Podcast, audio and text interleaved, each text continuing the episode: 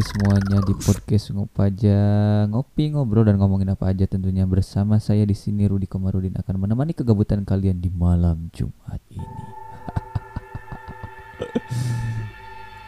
Seperti biasa, kebetulan ini malam Jumat gue akan uh, membahas tentang uh, cerita-cerita pengalaman pribadi gue mengenai hal-hal yang berbau mistis, yang spooky-spooky yang sebenarnya sih males ya berceritanya karena gua recordnya malam hari jadi gua agak uh, sedikit parno lah.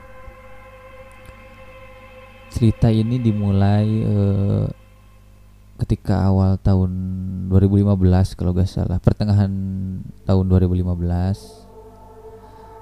ketika gua masih duduk di bangku SMA udah lama banget sih ya ceritanya.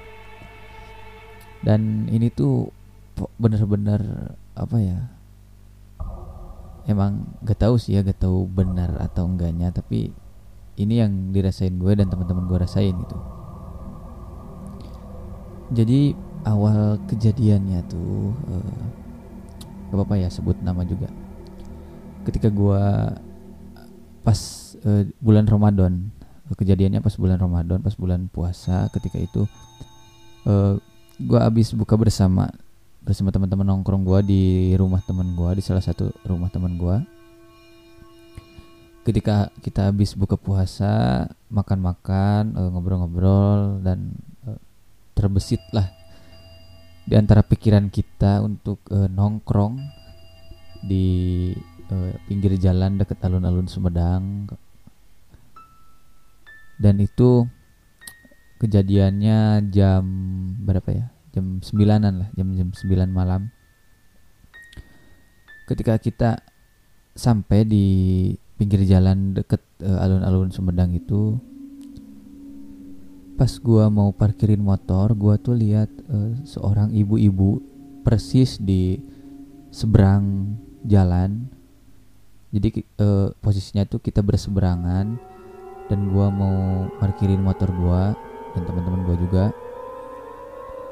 ketika gua uh, nunduk kepala gua nunduk gua tuh sebelum nunduk itu kepala gua sebelum nunduk tuh gua bener-bener lihat dan teman juga teman gua juga lihat.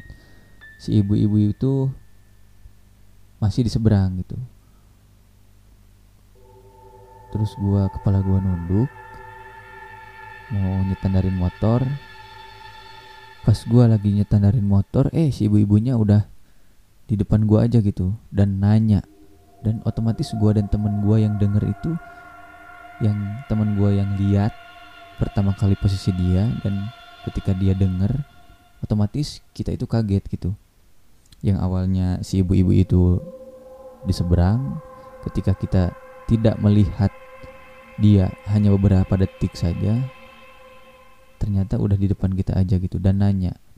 Nanya nanyanya nanyanya itu kayak gini nih. E, jang ojek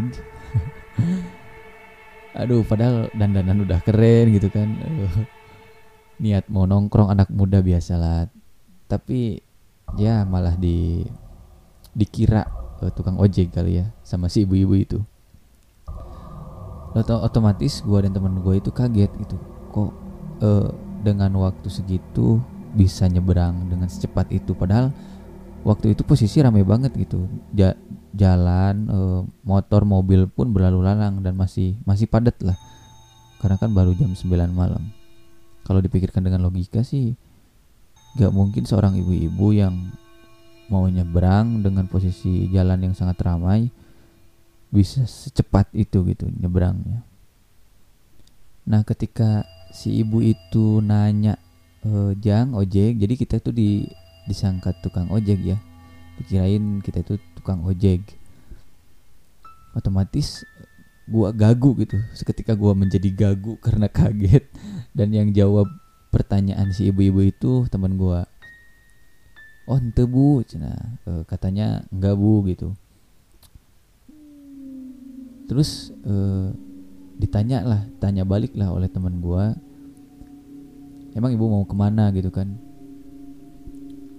Ibu habis dari Gunung Kunci salah satu Gunung Kunci itu salah satu tempat peninggalan sejarah Belanda di Kabupaten Sumedang yang konon katanya banyak sepuki-sepukinya dan ngapain juga ya katanya katanya sih abis dari rumah saudaranya di sekitaran Gunung Kunci. Tapi kok malam-malam kok gak dianterin kok eh, dengan masih dandanan sangat pokoknya bermake up terus bibir juga merah dan bajunya bagus kok nggak seperti gelandangan atau apa pun lah yang keluyuran di jalanan.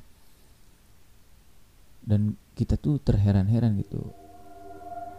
Emang ibu mau ke mana? Uh, salah satu teman gue tuh nanya kayak gitu.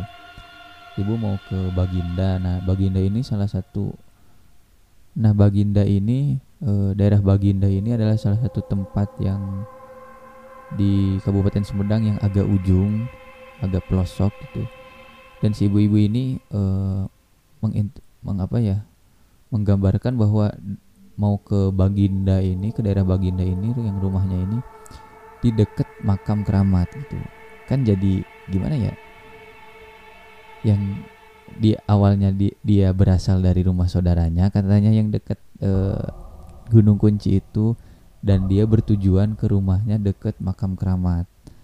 Kan jadi kita tuh jadi mikir ngapain kok malam-malam gitu kan? Dan dia tuh cuman bawa duit sepuluh ribu loh. Dia mau ngojek ke kita itu dengan tarif sepuluh ribu. Tapi ibu cuman punya duit eh, sepuluh ribu katanya. Mau gak tolonglah dek katanya. Dengan mumuk dengan muka yang memelas meminta belas kasihan kepada kita semua agar uh, dia diantarkan gitu. Ya emang kasihan juga sih ya dalam hati kasihan. Tapi gua gak berani gitu kalau nganterin sendirian. Karena gua kasihan tapi gua gak mau nganterin makanya gua suruh temen gua untuk nganterin pakai motor gua gitu. Cukup apa ya cukup uh, strategis lah ya rencananya. Dan teman gua tuh untungnya gak keberatan gitu nganterin si ibu si ibu-ibu itu. Jadi uh, gak apa-apa lah ya ayo sama gua aja gitu kata teman gua. Nah si teman gua ini bersedialah untuk mengantarkan si ibu-ibu itu dan mereka berangkat dengan ya seperti biasa saja dibonceng gitu ya berboncengan. Uh, jalan ke Baginda itu ada dua jalan. Yang pertama lewat jembatan kebetulan jembatannya ini lagi dibenerin. Dan yang kedua itu lewat uh, jalan Cipamengpek. Cipamengpek itu daerah uh, perkampungan dengan jalan-jalan yang sangat sempit dan uh, gelap ya. Tapi gelapnya itu bukan uh, hutan atau uh, apa ya pokoknya perumahan padat tapi gelap gitu. Gambarannya kira-kira seperti itulah Nah si ibu-ibu ini pengen uh, lewat jalan Cipamengpek ini jalan yang kecil yang uh, gelap gitu, gak mau lewat jalan jembatan yang lagi diperbaikin. Karena walaupun jembatan ini lagi diperbaikin masih bisa uh, kendaraan bermotor lewat masih bisa gitu. Kalau mobil sih kalau gak salah gak bisa waktu itu. Kata teman gue tuh, loh kenapa bu kok uh, gak ini gak gak mau pengen lewat jembatan? Nah si ibu-ibu ini menjawab katanya ya gak mau aja deh e, ibu pengen lewat sini aja katanya. Dan e, si ibu-ibu itu merasa keberatan karena dipanggil e, ibu. Jangan panggil ibu katanya dek. Panggil aja nyai. Kira-kira seperti itulah. Jadi dia tuh gak pengen disebut eh, ibu-ibu tapi pengennya itu dipanggilnya itu nyai gitu. Dan ketika ekspresinya kira-kira gini lah uh, jangan panggil ibu jangan panggil saya nyai eh jangan panggil saya ibu deh tapi panggil aja saya nyai. Nah itu sambil ketawa sambil giginya itu kelihatan dan itu persis di pinggir uh, muka temen gua itu dan muka si ibu-ibu itu tuh agak ke atas e, bahunya si teman gue ini. Kalian kebayang lah malam-malam gitu kan dengan e, background cerita yang asal muasal si ibu ini si ibu-ibu ini dan tujuannya mau ke mana itu menggambarkan bahwa betapa mistisnya dan misteriusnya si ibu-ibu ini. Dan otomatis teman gue tuh gak enak gitu kan perasaannya gak enak. Anjir gue udah panggil ibu dengan sopan santun tapi pengen dipanggil nyai gitu kan. Gak inget umur si ibu ini. Nah lu teman gue tuh uh, kepikiran pengen kabur dari si ibu-ibu ini. Uh, ketika ngelewatin jalan Cipamengpek perkampungan lalu uh, keluarlah di jalur jalur utama depan jembatan yang lagi dibenerin itu. Nah barulah uh, mungkin dia terbesit ada ide untuk kabur ya dia tuh uh, bilang ke si ibu itu pengen uh, ngisi bensin dulu. Jadi si ibu-ibu itu diturunin depan uh, pom bensin.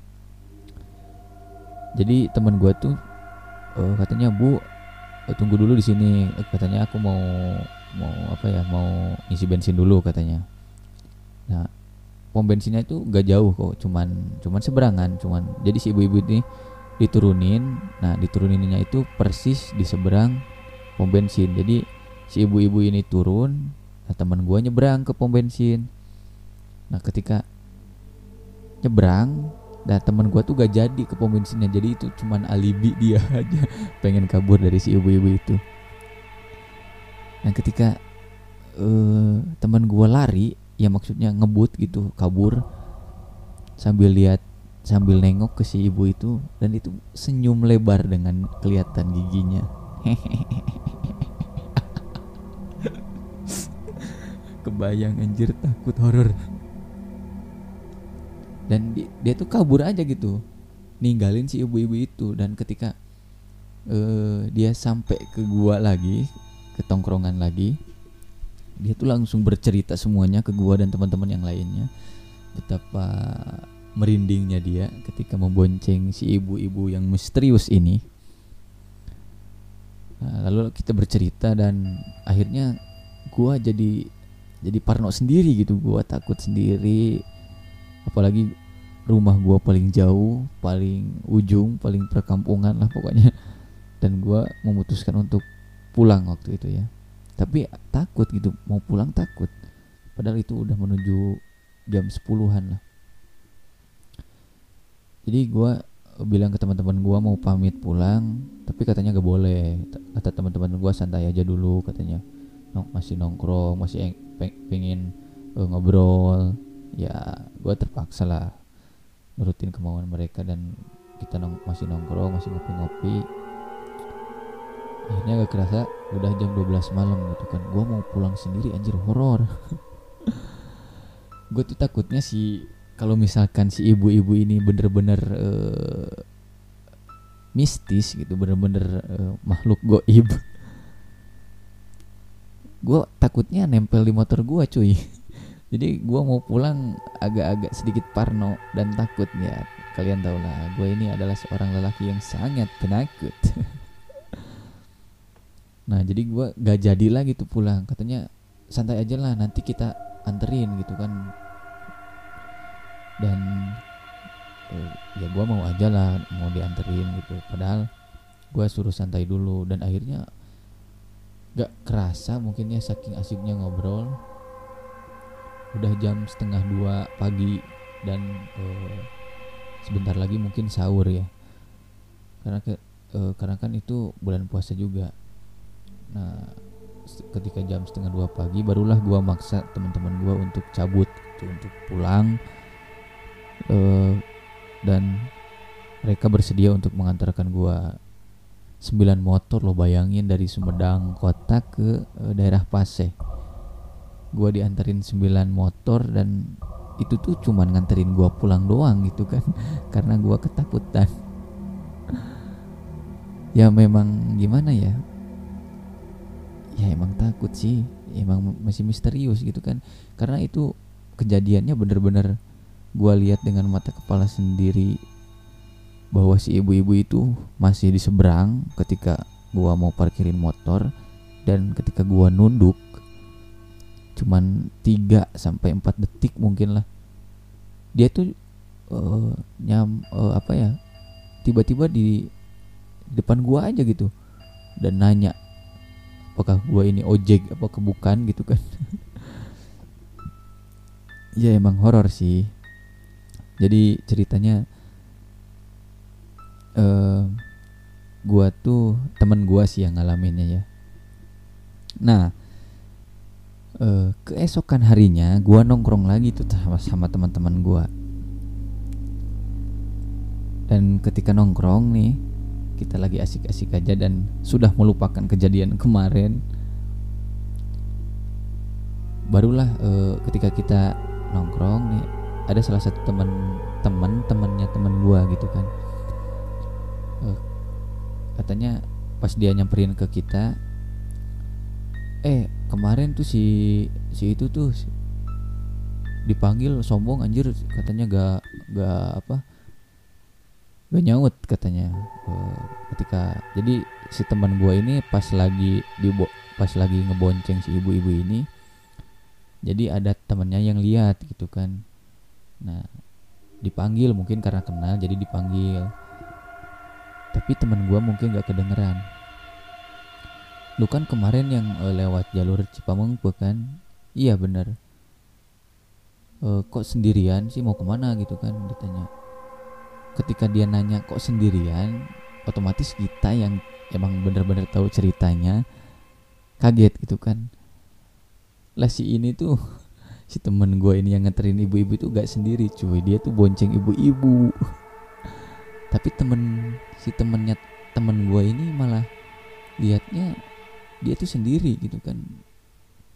Gak ngebonceng siapa siapa otomatis anjir bulu bulu kuduk gue merinding jadi inget lagi ceritanya. Tapi nggak apa-apa lah. Dan jadi uh, si si teman gue ini kaget juga gitu kan. Padahal dia ngebonceng seorang ibu-ibu tapi temennya yang lihat malah kelihatan dia itu sendiri. Jadi ke mana nih si ibu-ibu ini dan siapa gitu? Sampai sekarang pun belum terkuak. Tapi ya itu sih pengalaman gue ya ketika bulan puasa dan lagi nongkrong gitu kan lalu adalah kejadian yang mungkin unik juga dan lucu juga ya karena kita dikiranya tukang ojek. Tapi ya itu sih emang benar-benar misterius ibu-ibunya. Ya mungkin segitulah. Kira-kira begitulah ceritanya itu uh, kalian terserah kalian mau percaya atau tidak tapi itu uh, pengalaman gua gua hanya ingin bercerita ketika kalian percaya ya syukur kalau kalian tidak percaya ya juga tidak apa-apa. Karena itu adalah hak kalian, bukan hak saya untuk memaksa kalian. Oke. Okay? Sampai berjumpa di uh, malam Jumat minggu depan. Kalau ada ceritanya, kalau gak ada ya mungkin konten horor ini cukup sampai di sini. Selamat malam, Yumari.